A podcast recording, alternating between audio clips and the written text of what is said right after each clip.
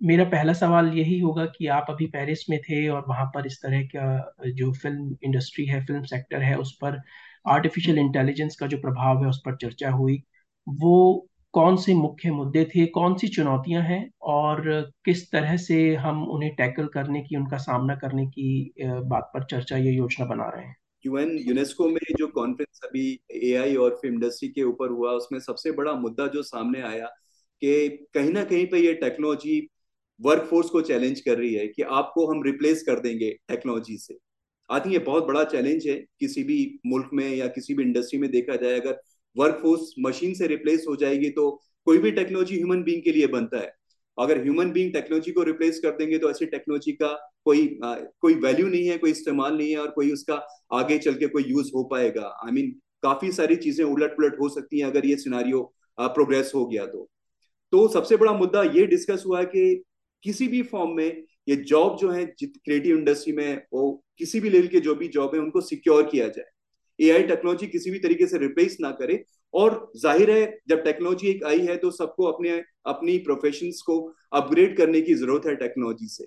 Technology से अगर upgrade करेंगे अपने आप को तो हम शायद बेटर परफॉर्म कर पाएँगे, हमारी एफिशिएंसी बनी रहेगी और हम कहीं ना कहीं पे सिस्टम में फिट हो जाएँगे जल्दी और वो जो चैलेंजेस सामने हमारी जॉब के या किसी भी प्रोफेशन में ए आई आपको चैलेंज कर रहा है तो शायद चैलेंजेस हमको वो देखने के लिए नहीं मिलेंगे। तो बहुत बड़ा चैलेंज था। दूसरा सबसे बड़ा जो चैलेंज ए आई टेक्नोलॉजी तो है, लेकिन उसका एक्सेस कुछ लोगों पे है। तो इसका एक्सेस बराबर क्यों ना होना चाहिए पूरे पूरे वर्ल्ड के अंदर? क्यों एक वेस्टर्न वर्ल्ड को ही ज़्यादा एक्सेस है टेक्नोलॉजी का, और एक पार्ट ऑफ़ साउथ पार्ट को बिल्कुल भी एक्सेस नहीं है टेक्नोलॉजी का, बहुत लिमिटेड एक्सेस है टेक्नोलॉजी का? क्यों इंटरनेट का एक्सेस एक एक पार्ट ऑफ़ वर्ल्ड को ज़्यादा है? क्यों एक पार्ट ऑफ़ वर्ल्ड को इंटरनेट टेक्नोलॉजी का एक्सेस नहीं है बिल्कुल भी। अगर इंटरनेट टेक्नोलॉजी का ही एक्सेस नहीं है एक पॉपुलेशन को तो ये एआई तो उनके लिए बिल्कुल वैल्यू ही नहीं करता। एआई तो दूर की बात है उनके लिए। तो यहाँ तो बात अभी इंटरनेट की हो रही है और हम एआई पे एक पार्ट ऑफ़ वर्ल्ड एआई पे पहुँच चुका है। सो so, एआई का डिस्ट्रीब्यूशन और और इंटरनेट का डिस्ट्रीब्यूशन इक्वली सारी पॉपुलेशन के लिए ज़रूरी है। इंडिया सबसे ज़्यादा फ़िल्में प्रोड्यूस करता है। 1500 के ऊपर हम फ़िल्में प्रोड्यूस करते हैं। वाहिद एक मुल्क है पूरे पूरे दुनिया में जो इतने नंबर की फ़िल्में प्रोड्यूस करता है और मल्टीपल लैंग्वेज में प्रोड्यूस करता है।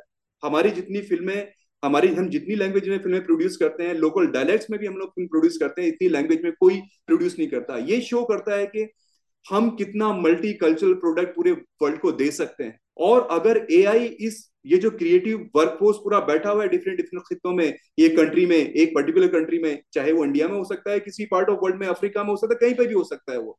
अगर उसको टेक्नोलॉजी का सही एक्सेस मिल जाए, अगर उसको सही प्लेटफॉर्म मिल जाए तो ये ये वर्ल्ड कैसे चेंज होगा?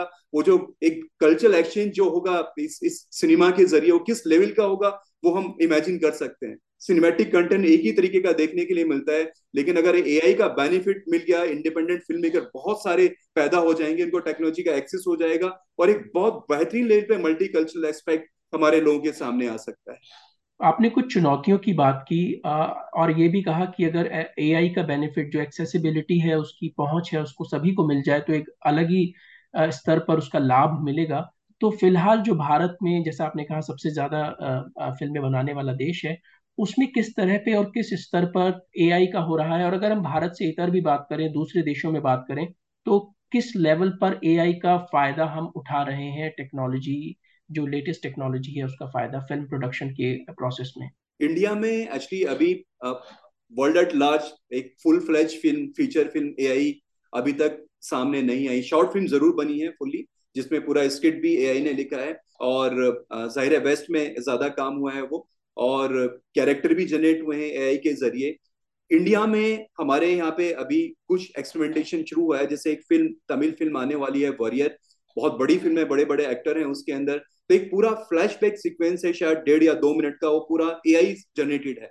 इनफैक्ट फ़िल्म मेकर ने खुद मीडिया में आके उसको फ़िल्म को प्रमोट भी किया, उस ज़रिए कि हम इसमें ए आई बेस्ड कॉन्टेंट एक तकरीबन डेढ़ या दो मिनट का लेके आ रहे हैं। He was very excited about this you know technology ने जो उनको एक एक लिबरलाइज किया एक तरीके से क्रिएटिव वर्कफोर्स खाली सेट पे जाने वाली चीज़ नहीं है। अगर आप कंप्यूटर पे आप जानते हो एस्थेटिक्स को तो कंप्यूटर में भी क्या क्या कमाल किए जा सकते हैं वो। सो so, एक बड़े लेवल पे एआई का यूज़ एज सच अभी नहीं आया है। लोग बहुत ज़्यादा अभी हैबिचुअल नहीं है यहाँ पे। तो कहीं पे हम सॉन्ग की रिकॉर्डिंग कर रहे हैं एआई के ज़रिए। फॉर एग्ज़ाम्पल इंडिया में सॉन्ग्स एआई के ज़रिए बनने हैं। या जैसे मैंने अभी आपको बताया कि कुछ पोस्टर्स बना बना के जो एआई प्रोफेशनल्स हैं वो क्रिएटिव वर्ल्ड को दे रहे हैं कि प्रपोज कर रहे हैं कि can we have this combo of artist can you have this combo of technical workforce you know we can have brilliant films if you sort of you know uh, develop a film uh, with this artist or with this technical team.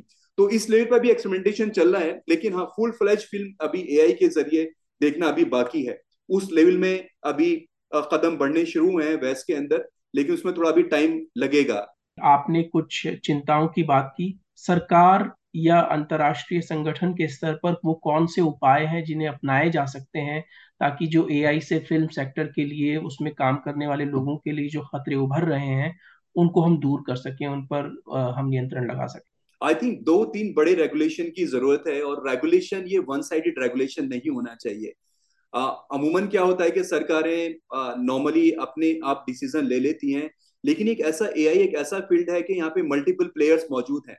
और इतना fast changing इतनी dynamic industry है कि हर पंद्रह दिन के बाद में, हर एक महीने के बाद में नई नई चीज़ें डेवलप होकर आपके सामने आ रही हैं।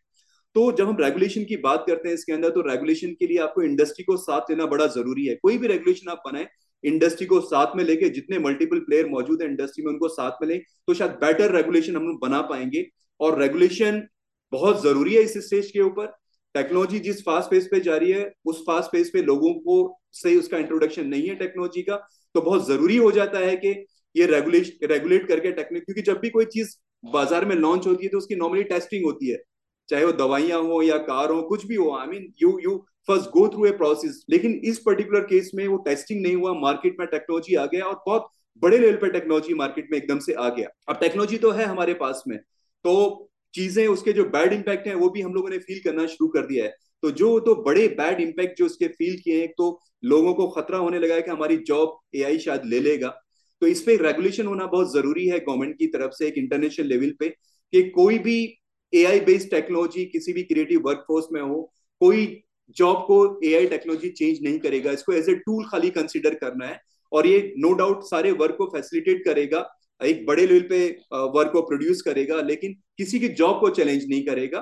और नो डाउट सबकी ज़िम्मेदारी रहेगी जो भी इंडस्ट्री में लोग टॉप पोजिशन में है कि अपनी पूरी इंडस्ट्री को डिफरेंट लेवल पे ट्रेन करें टेक्नोलॉजी से। तो एक तो ये बड़ा मुद्दा है कि जॉब को चैलेंज कर रही है तो ये रेगुलेट करना बड़ा ज़रूरी है, किसी भी जॉब को चैलेंज ना करें। नंबर दो जो मुद्दा है सबसे बड़ा जो जो अनइवन डिस्ट्रीब्यूशन टेक्नोलॉजी है और इसका डिस्ट्रीब्यूशन इक्वल होना बहुत ज़रूरी है। वो फैसिलिटीज़ सारे लोगों को जहाँ जहाँ पे क्रिएटिव इंडस्ट्री बैठी है, जहाँ पे चांसेस हैं क्रिएटिव इंडस्ट्री के ग्रो होने को ये डाटा शो करता है बहुत जगह पे। तो वहाँ पे ये टेक्नोलॉजी बराबर शक्ल में आना चाहिए बराबर नंबर में आना चाहिए इक्वल रेशियो में आना चाहिए। तीसरा जो सबसे बड़ा मुद्दा है इस टेक्नोलॉजी का रेगुलेशन का वो मुद्दा है कॉपीराइट का। आप अगर क्रिएटिव बेसिकली क्रिएटिव पीस क्या होता है उसका एक ऑनर होता है सो so, वो कॉपीराइट उसके पास में होता है। लेकिन यहाँ पे very ownership piece is under question तो अगर वो आप उसके ऑनर नहीं हो आप किस कहीं और से डेटा लेके कहीं और से सोर्स लेके अपना कुछ जनरेट कर दे रहे हैं you are telling this is own product so this has to be challenge जहाँ से डेटा लिया जा रहा है, वो ट्रांसपेरेंसी होनी चाहिए, उनको क्रेडिट मिलना चाहिए, उनको कॉम्पनसेशन मिलना चाहिए। तो ये मैकेनिज्म प्रॉबेबली एआई शायद सजेस्ट करेगा, किस तरीके से वो डेटा रिफ्लेक्ट किया जाए कि मैंने ये पीस क्रिएट किया है। इन सोर्सेज से मैंने डेटा लिया है and they are the real provider of data of of this particular piece तो ये तीन ये बड़े मुद्दे हैं जिनके ऊपर रेगुलेशन होना ज़रूरी है, और ज़ाहिर है इंडस्ट्री के साथ में बैठ के ये रेगुलेशन होने चाहिए तो ज़्यादा अच्छे नतीजे निकलेंगे इसके।